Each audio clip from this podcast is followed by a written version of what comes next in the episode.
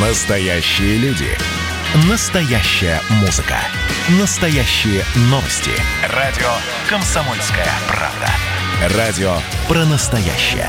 97,2 FM. эм. «Экономика» с Никитой Кричевским. Инфляция – это единственная форма наказания без законного основания. Милтон Фридман. Ну ничего себе вы начали. Здравствуйте, дорогие радиослушатели. Здравствуйте, ваша любимая передача И об экономике. телезрителя. Инфляция что? Это единственная форма наказания без законного основания. Так сказал Милтон Фридман, Нобелевский лауреат по экономике. А я считаю, еще брак есть единственная форма наказания беззаконного. По, по добровольному Заводской твоему, брак. твоему согласию. А почему брак-то тоже нормально?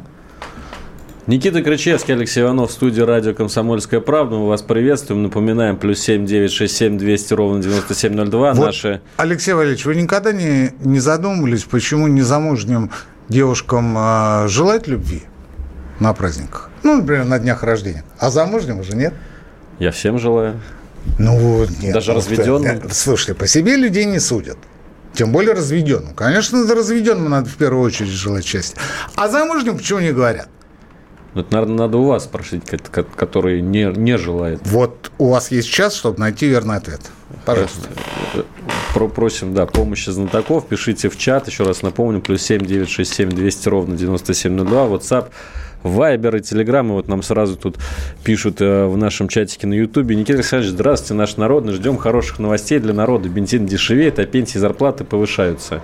Есть у вас такие новости для народа? У меня есть новости, что господин Путин распорядился выдавать десятку на школу на две недели раньше Да. Не 16 августа, как это изначально Да. планировалось, а Да. со 2 августа. То есть уже вот буквально с понедельника. Ну а что, это плохая новость? Это очень хорошая новость. Отличная новость для народа. Можно будет раньше их потратить. И что-то мне подсказывает, что это явно не последняя деньга, которая будет у нас до выборов. Вы знаете, мне тоже э, что-то подсказывает. Ах вы какой, а, Иванов? Э, Вот, вот как- я вас испортил все-таки. За, за то время, пока мы с вами вместе, в хорошем смысле, Циничный. конечно, да. Вы, вы стали не циничным, стали прорицателем таким же, как я. Да, ну и давайте все-таки перейдем к новостям. Я все-таки Давайте хочу к, моему прорицательству перейдем. к вашему прорицательству. Конечно. Вот сейчас будете прорицать. Нет, вы сначала скажите о том, что я прорицал в тот раз. После прошлой передачи, Так. которая была на, на предыдущей неделе, Никита Кричевский м, со мной спорил, между прочим, меня вот никто почему-то не упоминал в СМИ, но со, со мной спорил о том, будет ли повышение пенсионного возраста дальнейшее. И Никита Кричевский заявил, что э, не будет никакого повышения, а будут понижать пенсионный возраст. Так он И прорицал. это еще одна хорошая новость. Еще одна хорошая новость. После этого сразу несколько СМИ, правда, не очень известных, но Почему? Самые разные, известные Ну, даже... и да- сахалинские какие-то. Не, Магаданские. Магаданские, магаданские СМИ перепечатали Никиту Кричевского, что знаменитый экономист-прорицатель, Прорицатель, да, да. прорицатель предсказал понижение пенсионного возраста. Про НДФЛ, что будут повышать, говорил? Говорил. Сбылось Сбылось? Сбылось. отчасти. А теперь про что? Э, Вот давайте в течение часа Про определим. Курилы, Алексей Валерьевич. Ну-ка напомните.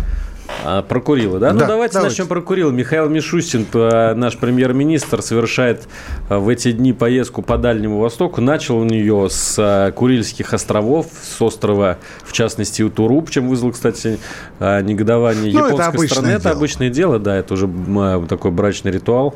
Скорее, с их стороны, ну, хотя, наверное, не брачный, а какой-то другой Ну, а ритуал. если бы он в Крым приехал, то э, Ну, другая, другая всех, страна, ли, другая да. страна бы тоже заявил бы Но протест. самое главное заявление Мишустин сделал, а, будучи на Курилах, такое. Курилы фактически, ну я сейчас цитирую не точно, станут налоговым раем.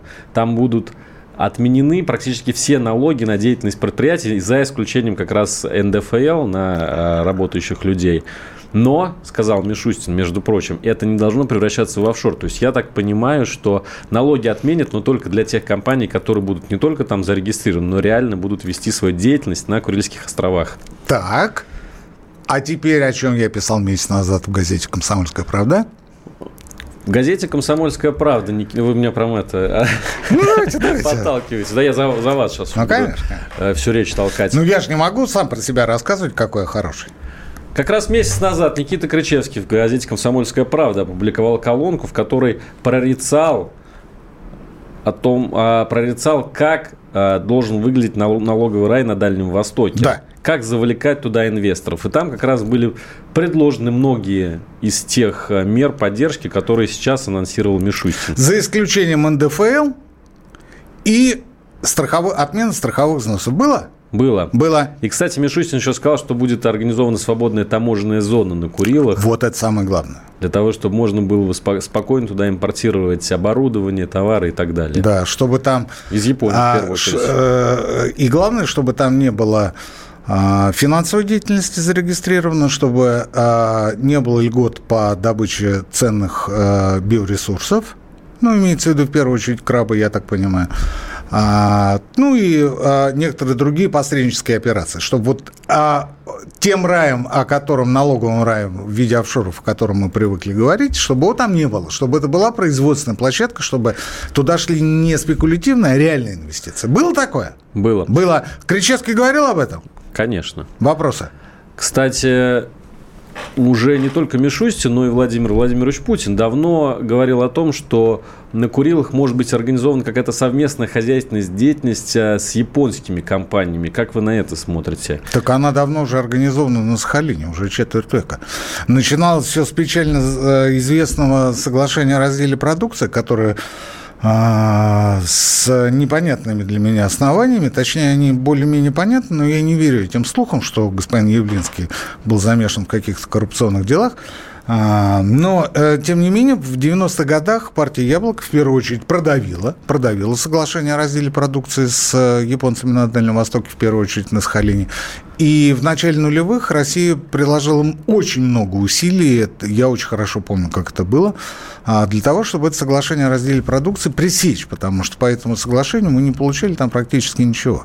Сейчас мы а, действуем на паях с японцами, действуем к обоюдной выгоде, и в общем и целом все хорошо. Это, кстати говоря, Сахалин. Это Сахалин. Сахалин тоже был японским а, достаточно долгое время. И не только, кстати, японским, но там очень большое э, количество проживало корейцев.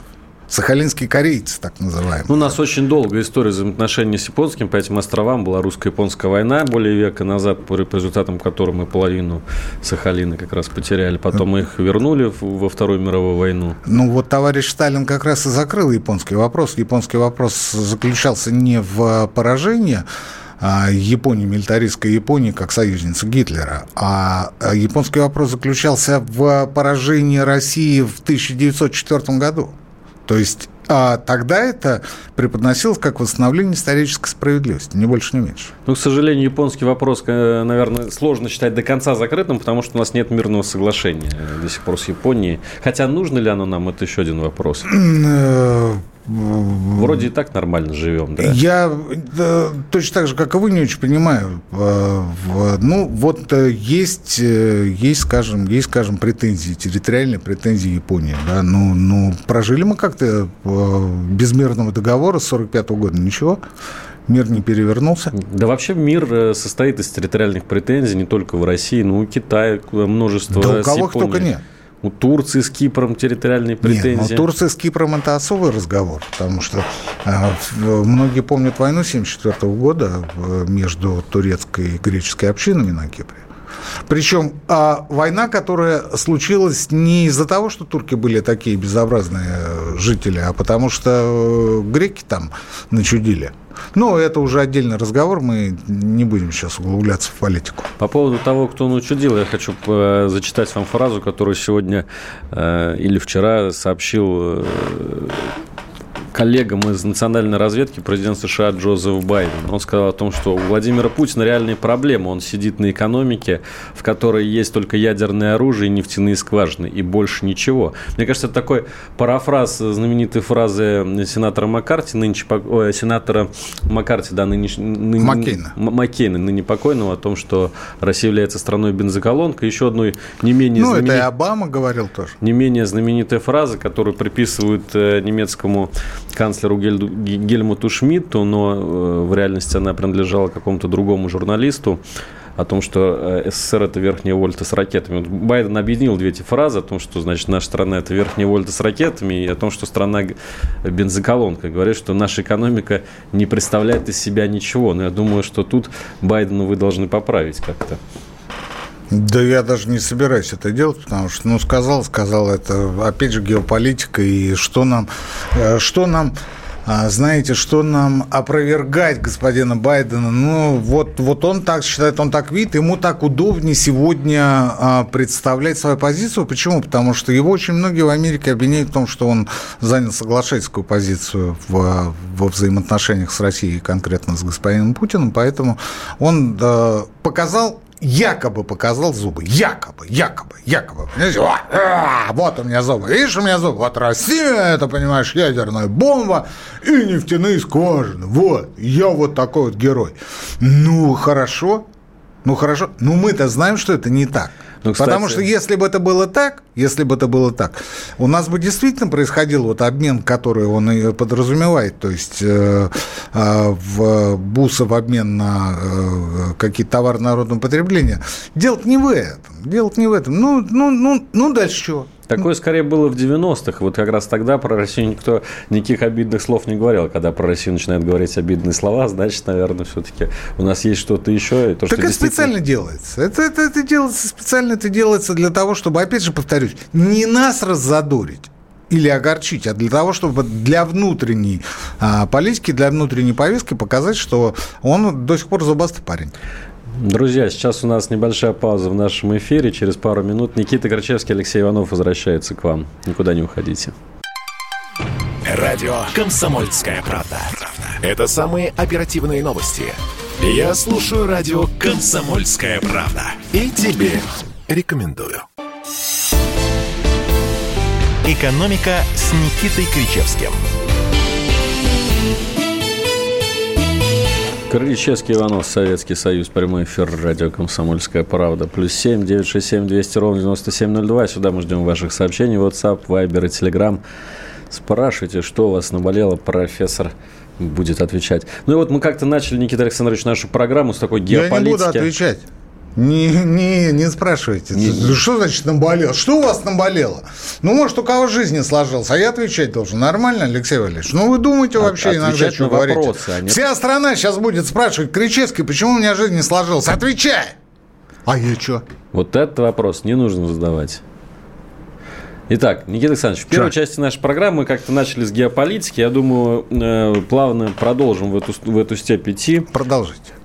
Геополитика вот вы говорили, что нам, в общем-то, на Байдена все равно, но иногда, знаете, и не все равно, потому что именно Байден, как э, руководитель страны, который в голове, стоит во главе угла мирового порядка нового, точнее старого. Да нет никакого, никакого да нового, есть, старого. Есть. Слушай, ну что вы говорите?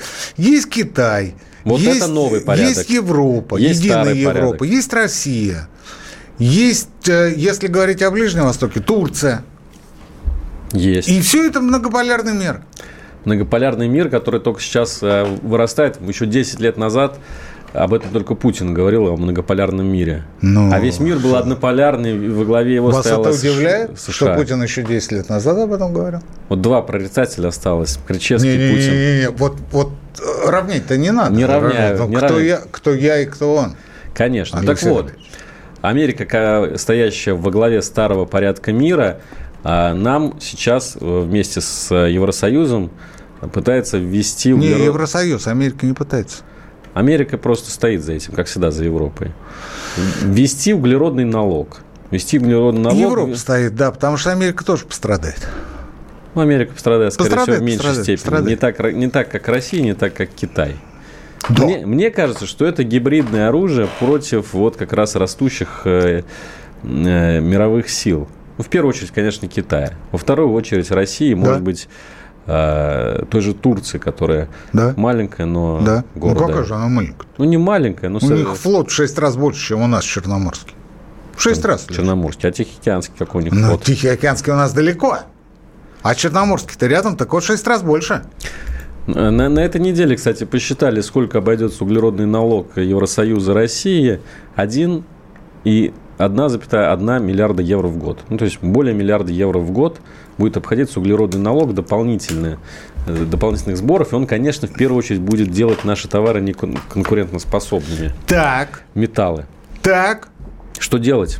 Что значит, что Кто делать? виноват и Я что что, делать? Мордашов или Лисин, чтобы вы меня это спрашивали? Да при чем тут Мордашов и Лисин? А с ними-то как Ну, раз хорошо, все будет Рашников. нормально. У нас, когда экономика посыпется из-за этой зеленой повестки, Ничего у нас не посыпется. Не Я вас посыпется? умоляю. Да ну прекратите. Во-первых, во-первых, слушайте, а, что касается углеродного налога, есть, такой, есть такие планы, есть такой проект ввести углеродный налог. Когда он будет введен, никто не знает, ну вот пока в э, перспективу ближайших несколько лет. А, против кого он будет введен? Вполне вероятно, против нас. Вполне вероятно. Насколько он будет критичен? Миллиард евро в год – это сумма небольшая в масштабах а, российской экономики, в масштабах российских металлургических предприятий. Не надо только вот соплить. Ну вот не надо, понимаете, когда у вас общий а, масштаб экспорта из страны больше 300 миллиардов евро, не долларов, ну, вам евро. Беларусь сейчас скажет. Вот Миллиард евро – это величина, безусловно, большая, но не катастрофическая. Но не катастрофическая. Белоусову отдай. Плюс, Евросоюзу плюс, подождите, отдай. плюс, плюс, а, важно, что на углеводороды углеродный налог пока, по крайней мере, распространяться не будет. То есть нефтегазовые поставки в Европу а, этот налог не затронет. Это будет касаться в первую очередь металлургов. Ну, металлургов, металлургов. Вот я буду переживать, что офшорный Мордашов или офшорный Лисин, или тем более офшорный Рашников потеряют э, каждый там, ну, по 300-400 миллионов евро в течение года. Я вам на это скажу так. Я на минувшей неделе имел э, ну, вот случай побеседовать с одним э, членом правительства российского. Опа. Ну, так вот, кулуарно, можно сказать. Опа. Пообщались. Ничего себе, поподробнее, пожалуйста. Вот э, э, расскажу то, что можно. Э, И, и, очень большую тревогу высказывал этот человек в связи с вот этой всей зеленой повесткой, углеродным налогом и так далее. И дело, конечно, не в металлургах. Дело в том, что практически все проекты, которые Россия запускает, они э, в эту самую декарбонизацию не вписываются. Например, Северный морской путь. Это э, вот эти вот э, ледоколы атомные, они, ну, будем честно говорить, коптят. Ну, э, атомные как раз не коптят. Ну, тяж- тяжелые судна, они... А вот дизеля коптят. Дизеля. Это правда. Так, хорошо, тут, Это вы, правда, тут да. вы меня подловили. Ну да. хватит, Иванов, я сюда прихожу не для того, чтобы вас подлавливать. Слушайте сюда, слушайте сюда. А, перспектива углеродного налога не очевидна. Не очевидна. То, что мы пострадаем, точнее, а, российские компании, ну, которые, извините, офшорные, но формально, которые находятся на территории России, это правда. Это правда. Но, с другой стороны, это ровным слоем ляжет на европейских потребителей. Это тоже понятно. Это тоже понятно, потому что никто не будет работать себе в убыток. И никто не будет брать дополнительные а, расходы на себя не перекладывая их на а, конечных потребителей. Не мы вводим этот налог. Этот налог вводит Европа, которая почему-то рассчитывает, что мы будем, точнее наши производители будут э, реализовывать свою продукцию по прежним ценам. По-прежнему, но этого же не будет, это же очевидная вещь. Теперь я что хочу сказать по поводу декарбонизации и декарбонобесия, как вы изволили, господин Иванов, выразиться. Сегодня в а, независимой газете вышла очень хорошая, обстоятельная публицистическая статья нашего коллеги Михаила Делягина. А, Статья, которая называется, сейчас я прям вот вам скажу, спецпредставление, двоеточие, химерная декарбонизация. Спецпредставление, химерная декарбонизация. Ее можно найти и э, у меня в телеграм-канале «Антискрепа». Там есть э, гиперссылка на эту статью. И, конечно, у Миши Делягина можно найти на его э, странице в э, Фейсбуке, на его странице в том же Телеграме. А, на его сайте наверняка она есть. Суть не в этом. Суть в том, что а, Делягин приводит множество объективных а, контраргументов, совершенно объективных, которые фактически ставят крест на этой э, углеводородной а в общем и целом зеленой повестке. Вот а, больше всего мне понравилось, знаете что? Блумберг сообщает, это я цитирую, Блумберг сообщает, что при, обре- а, при объявленных параметрах а, зеленой повестки спрос на никель, алюминий и железо увеличится в 2030 году в 13-14 раз. Спрос на литий, графит и прочее сырье, связанное с аккумуляторами, речь идет об электромобилях, в 9-10 раз. И мы сразу понимаем, что Потанин и Дерипаска будут главными Мы сразу лоббистами. понимаем, что а, этот спрос удовлетворить объективно нечем. Потому что нужно добывать и реализовывать, производить ну, в 10 раз в больше. 10-15 раз больше того, что производится сегодня. И это уже к 2030 году. Это только для того, чтобы а, следовать Парижским соглашениям по климату. Дальше Делягин говорит о том, что для э, реализации этой повестки, для того, чтобы снизить температуру окружающей среды на полтора градуса, необходимо э, единовременно ввалить в мировую экономику, ввалить, вложить, инвестировать, называйте это как хотите, не менее 50 триллионов долларов. 50 триллионов долларов. Где эти деньги взять? Делягин говорит, это исключительная эмиссия. Это исключительная эмиссия. Но на эти 50 триллионов эмиссий никто не пойдет. Ну, просто никто не пойдет. Тем более Америка, тем более Европа. Они и так напечатали более чем достаточно. И тут надо еще 50 триллионов долларов вваливать для того, чтобы выполнить Парижское соглашение по климату. Например, а, наконец, последнее. А, он, кстати говоря, приводит и цитату с Билла Гейтса, который еще в 2015 году а, заявил о том, что, здесь я опять цитирую, они утверждают, что стоимость солнечной энергии такая же, как углеводородов. Но это одно из самых бессмысленных утверждений, которые вводят людей в заблуждение. В, заблуждение. в реальности имеется в виду, что полдень в Аризоне, в полдень в Аризоне стоимость киловатт-часа от солнечной батареи равна стоимости киловатт-часа от сжигания углеводородов. И что с того? Ведь ночью ситуация совершенно другая.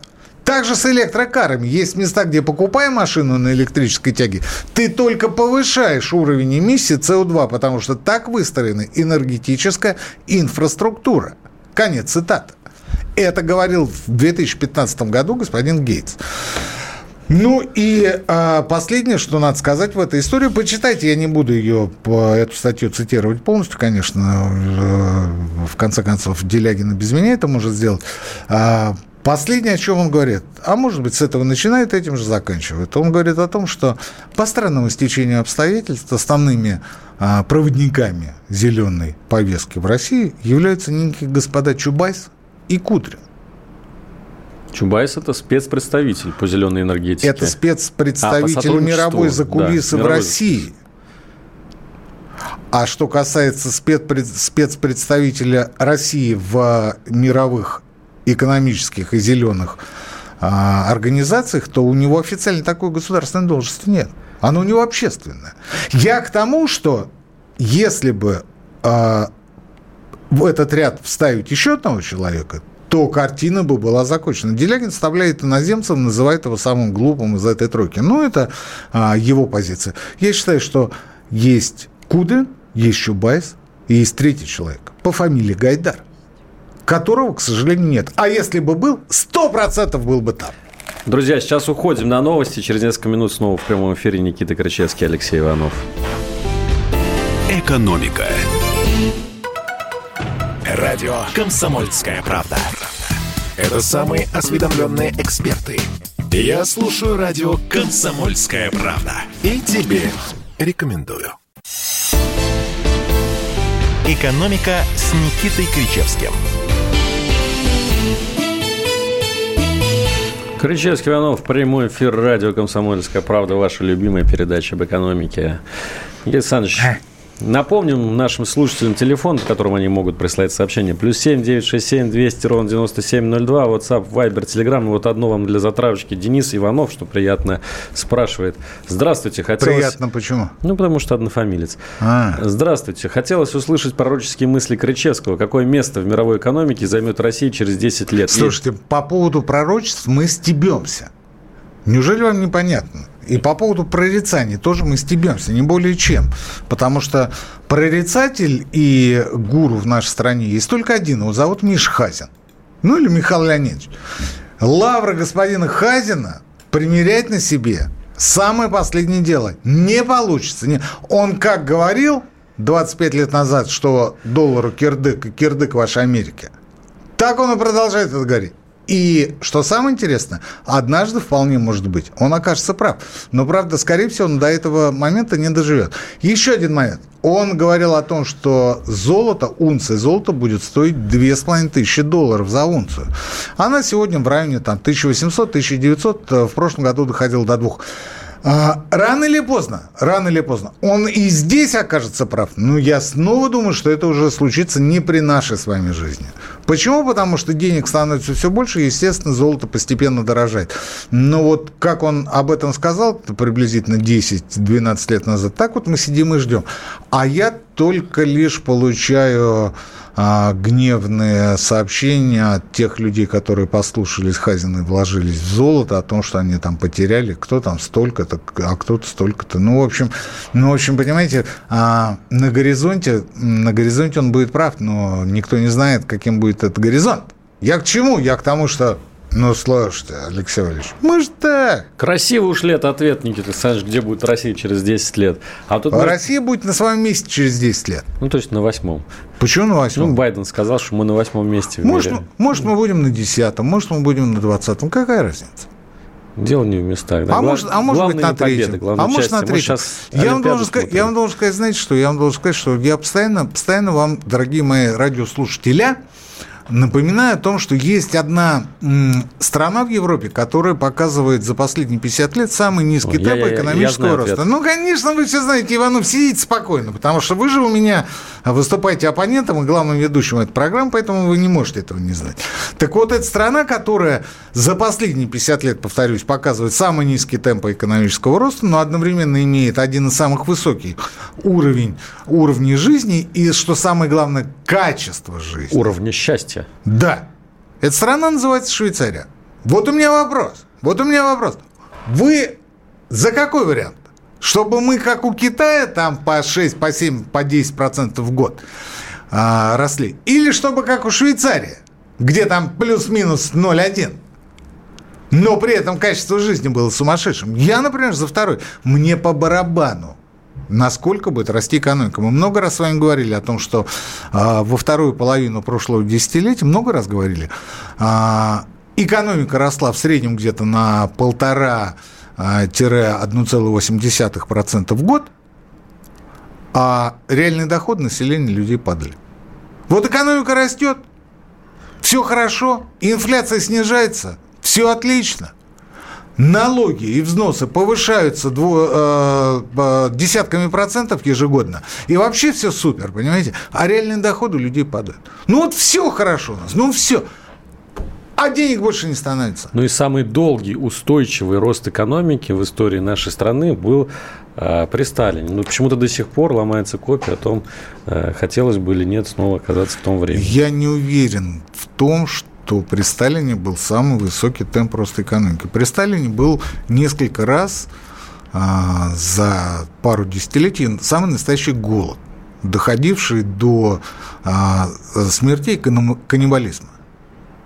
И это... А экономика росла. Нет, Голод а, был, а экономика подождите, росла. Подождите, подождите, подождите. Голод был э, в самом начале 30-х годов, когда э, по стране э, активно шла коллективизация. И, и после войны. И голод был в 47 году, когда пожгло просто весь хлеб. А карточки отменили в 1947 году не потому, что у нас стало больше производиться а, продовольствия, а потому что нечем их было отоваривать. Поэтому и государство сбросило с себя эту функцию. Ну, про войну я говорить ничего не буду, но факт есть факт. Начало 30-х и 47 год. И это только часть того, что было негативного при Сталине. Это только малая часть. А, скажу еще одну вещь. В чем заключалось дело статистиков? Дело статистиков заключалось... Ну, я же писал об этом. В э, русских глубинных скрепах этого нет. Это есть в предыдущих моих книгах. А, в начале 1934 года на съезде победителей, 17-м съезде ВКПБ, а, больше половины участников которого вскоре была расстреляна или посажена, да, Сталин заявил, нас 168 миллионов. 168 миллионов. В начале 1934 года, в январе. Он говорит, нас 168 миллионов. Ну, то есть все ура, потому что до этого у нас было существенно меньше, а тут 168 и так далее. В 1937 году провели перепись населения. Однодневная перепись, она случилась 6 января, где оказалось, что нас на 6 миллионов меньше. 162. Через полгода статистиков практически всех расстреляли. А перепись была признана дефектной, потому что То ли органы ЗАГС не дали нужную информацию, то ли где-то потеряли какие-то циферки. Одним словом, а, это оказались вредители, а, враги молодого советского государства, их нужно как минимум расстрелять. А потом еще и четвертовать, и прах даже не развеивать, а куда-нибудь его закопать. Я не об этом. Я о том, что в 1939 году провели еще одну перепись, по которой оказалось, что у нас уже не 168 миллионов, а 169 с лишним. Миллиончик еще за время пути. Да. Прибавилось. 169 с лишним. И это было сказано. Ну, вот это другое дело, пацаны. Но только вот эти 168 миллионов, которые оказались на 6 миллионов меньше, куда делись? Они умерли. Эти люди умерли. А население во многих э, советских и российских регионах э, в те годы сократилось, ну вот, например, в Поволжье и в таких областях, как, э, например, Воронежской или Тамбовской области, то есть самых благодатных, оно сократилось почти на четверть. Почти на четверть. А знаете, куда убежали? На Дальний Восток. На Дальний Восток, потому что люди вновь, как в стародавние времена, когда при расколе бежали как можно дальше, где не найдут, они побежали на Дальний Восток. Например, в еврейской автономной области очень сильно выросла а, выросла численность населения в те годы. Почему? Потому что, ну, вот так, ну, вот так, бежали, потому что там можно было прокормиться. А в а, Советской России, в Казахстане, на Украине нередкими были случаи каннибализма. Каннибализма. И, кстати, тогда, именно в 1932-1933 году некая организация под названием Тарксин стала главным советским экспортером, опередив экспорт хлеб, опередив экспорт лес. Это та самая организация, которая забирала у людей. Куда ты приходишь, сдаешь за бесценок семейные реликвии, золото, серебро, картины, бриллианты, ювелирку, а тебе дают кусок хлеба. Надо, муку было, надо было спонсировать индустриализацию. Других способов не было. А дело не в индустриализации, потому что тогда завозили к нам оборудование, например, американцы буквально за бесценок. Почему? Потому что в Америке была депрессия. И то, что мы могли а, у них купить, стоило существенно дешевле. Лишь бы мы купили. И мы покупали. Еще был очень серьезный плюс, когда мы проводили индустриализацию, это кредиты а, будущей фашистской нацистской Германии. Тогда Германия официально напрямую как государство не могла нас кредитовать, но она это делала через э, немецкую железную дорогу. И когда э, люди говорят о том, что 22 июня шли эшелоны в Германию там, с хлебом, там еще с чем-то, они не понимают, что это была расплата за те э, полтора миллиарда рублей золотыми деньгами, э, которые Германия предоставила России в качестве кредитов. И мы расплачивались натурой. Мы расплачивались натурой. Но говорить о том, что при Сталине а, были какие-то выдающиеся темпы экономического роста, я бы не стал. Я бы напоследок вспомнил фразу а, ведущего советского академика-экономиста, героя социалистического труда Станислава Струмилина, который сказал, лучше стоять за высокие темпы роста, чем сидеть за низкие. В 30-х годах всех экономистов, которые говорили о том, что ваши расчеты неверные и заявленных темпов экономического роста у вас не будет, посадили а многих просто расстреляли. Они попали и в Соловки, и в Суздальскую тюрьму, и где они только не ошивались. А вот Станислав Сергеевич Струмилин, э, э, Струмилин говорил о том, что лучше стоять за высокие темпы экономического роста, чем сидеть за низкие. Господа, вам это ничего не напоминает? Мне напоминает. И вот ровно такая же тенденция наблюдалась и после смерти Сталина. И есть такое подозрение, наблюдается и сейчас. Но у нас, конечно, люди в чате очень сильно заступаются за Иосифа Виссарионовича, пишут, что человек вывел страну из нищеты, совершил индустриализацию. Да, ребята, конечно же, это чудо, чудо, но это как раз то, о чем и говорит Никита Александрович, почему-то люди, вот они такие вот странные создания. Но им, потому им что не только... это не их родственники умерли, и не их родственников съели. Поэтому они говорят, что да, Сталин провел индустриализацию, коллективизацию. Друзья, время для паузы, осмыслить все это. Через несколько минут возвращаемся. Никита Крычевский, Алексей Иванов. Радио «Комсомольская правда». Это самые прослушиваемые аудиосериалы. Я слушаю радио «Комсомольская правда». И тебе рекомендую. «Экономика» с Никитой Кричевским.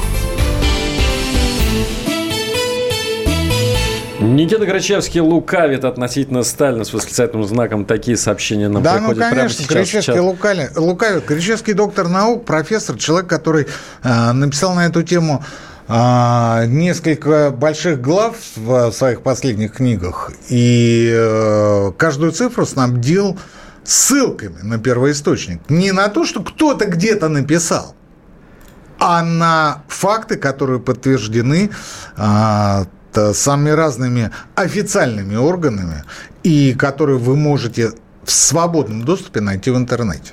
То есть проверить, проверить мои слова.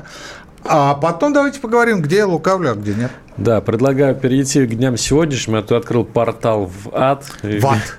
В ад, да. Мы сейчас еще один портал с вами откроем, Алексей Валерьевич, который называется как?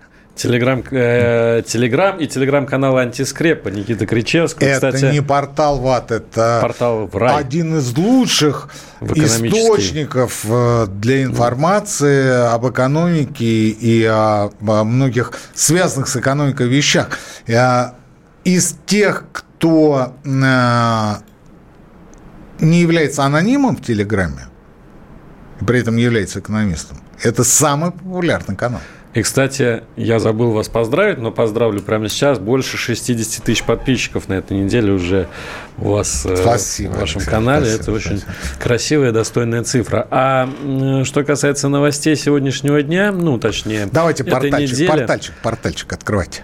Антискрепа, да. Вот вы как раз там тоже изволили написать э, о депутатской инициативе. Да, да, да, да, да, да. Открытые аукционы по продаже красивых регистрационных знаков. Все, портал открыт. Давайте, Ав- давайте, Алексей. номера. Так. Некие депутаты, значит, внесли о том, чтобы продавать с открытых аукционов э, номера особой серии. Это знаки, состоящие из одинаковых букв или цифр, или включающие, включающие в себя два знака 0, либо один знак 0 слева с повторением в серии кода кода региона. Господи, боже мой. А, сколько это будет стоить? Вот самое интересное. Госпошлина составит максимум 600 тысяч рублей за одинаковые цифры и буквы. Одинаковые буквы в три раза, в три раза удорожают любое сочетание цифр. Например, за цифру 0,10 потребуется заплатить 50 тысяч, а за них же с одинаковыми буквами 150 тысяч рублей. Представляете, да? Люди делают деньги из воздуха. Ну, в данном случае бюджет, наверное, стоит порадоваться. Кому-то некуда девать свои э, награбленные миллионы, да, и вот они будут покупать красивые автомобильные нет, знаки. Нет, нет, ну что, что, что, что, что. Эти люди покупают э, номера специальных серий. Они покупают э, номера на бизнес-джет, наверное. Да, специальных серий, при этом они особо не торгуются. Ну, они торгуются для виду. Для... Ну, потому что так надо. Потому что так надо. Потому что вот, ну, ну, положено. Ну, положено. Как, как говорится, фамилия обязывает. Фамилия обязывает, понимаете? Ну, вот как твоя фамилия? Абрамович. Поэтому я и торгуюсь. Ну, это как ходить в костюме от Армани. Ну, или от Версача, от Бриони, не важно, не важно. Ну, ну, просто потому что. Ну, вот он не сидит на тебе, но ведь от Бриони же. Ну, ну, все нормально. И с котлами, с часами та же история. Ну, ну вот положено. Хотя функциональнее, эргономичнее и чрезвычайно полезнее а, как раз умные часы, электронные гаджеты, которые тебе одновременно и время покажут, и твое давление, и пульс, и а, твою двигательную активность в течение дня, и количество лестничных пролетов, которые ты прошел, и вообще а, является способом, а, например, получения электронных сообщений или, например, оплаты за какие-либо товары в, в той же торговле. Ну, я здесь не про Абрамовича, конечно, говорю, что ему покупать-то еще с часами ходить. Там другая история, там ходит помощник и оплачивают карты, и Абрамович даже не знает, сколько чего стоит. Ну, ну, ну просто потому, потому что деньги для этих людей вторичны, вторичны. Для них главное связи, для них главное положение для них, главное статус. Статус. Как только тебя понижают, деньги вторично, повторяю еще раз. Вот, как только тебя понижают в статусе, все, никакие деньги ситуацию не исправят. Самый конкретный и лучший пример в этой истории из последних – это господин Абызов. Самый красноречивый пример. Вот пока он был министром, к нему боялись подойти, и мне об этом много раз говорили. Я говорю, а почему вы не подойдете поближе, когда у вас возникают совершенно обоснованные претензии, например, там, по невозврату кредитов? Ну, потому что он министр. Ну, или, например, господин Титов. Бизнес-омбудсмен. Та же история, та же история. Ну, а это чтобы не говорили, что я а, пинаю только дохлых львов. Вот, господин Титов, ну, он потому что полномочный, у него там статус, у него связь, у него все остальное. Как только господин Титов уходит, господин Титов тут же подходит и начинает задавать неприятные вопросы. Поэтому а, рано или поздно ему придется уйти с должности бизнес-омбудсмена, но уйдет он, по всей вероятности, в депутаты Государственной Думы. В депутаты Государственной Думы, то есть по-прежнему будет иметь статус. По-прежнему будет иметь статус. Поэтому я к чему? Я к чему? Я к тому, что деньги для этих людей не главное и даже не вторичное. Это я вторично сказал так а, для, для красивого словца. Кому же будут продавать за 600 тысяч эти красивые автономера? Да, это вот цена, вы... цена красивого номера доходит до 10 миллионов. До 10 миллионов рублей. Сойти. Рублей, рублей. В Эмиратах за 10 миллионов долларов продали номер. Ну, я недавно видел две машины марки BMW с одинаковыми номерами. 520 и нулики. Причем, когда я посмотрел а, на одну машину, я сразу понял, даже еще не читая, не читая литраж этого автомобиля, я сразу понял, что там будет 520. Взгляд наверх, и написано BMW 520. 520 и нулики. И рядом стояла еще одна машина.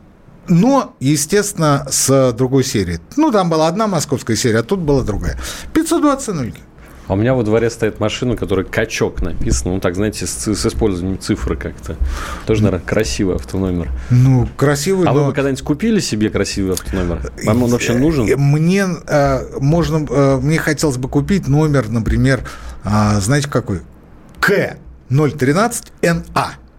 Кричевский Никита Александрович 013. 013, потому что я родился 13 -го. То есть вы все-таки не, не, не чужды Ну, вот это некрасивый вот... номер, Алексей Валерьевич, поэтому я выпадаю из этой истории. Но самое страшное, эти, э, этих серий нет. Кайна нет серии. В Москве нет.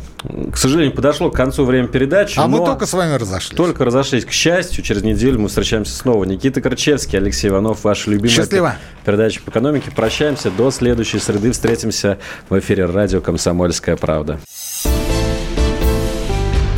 Экономика.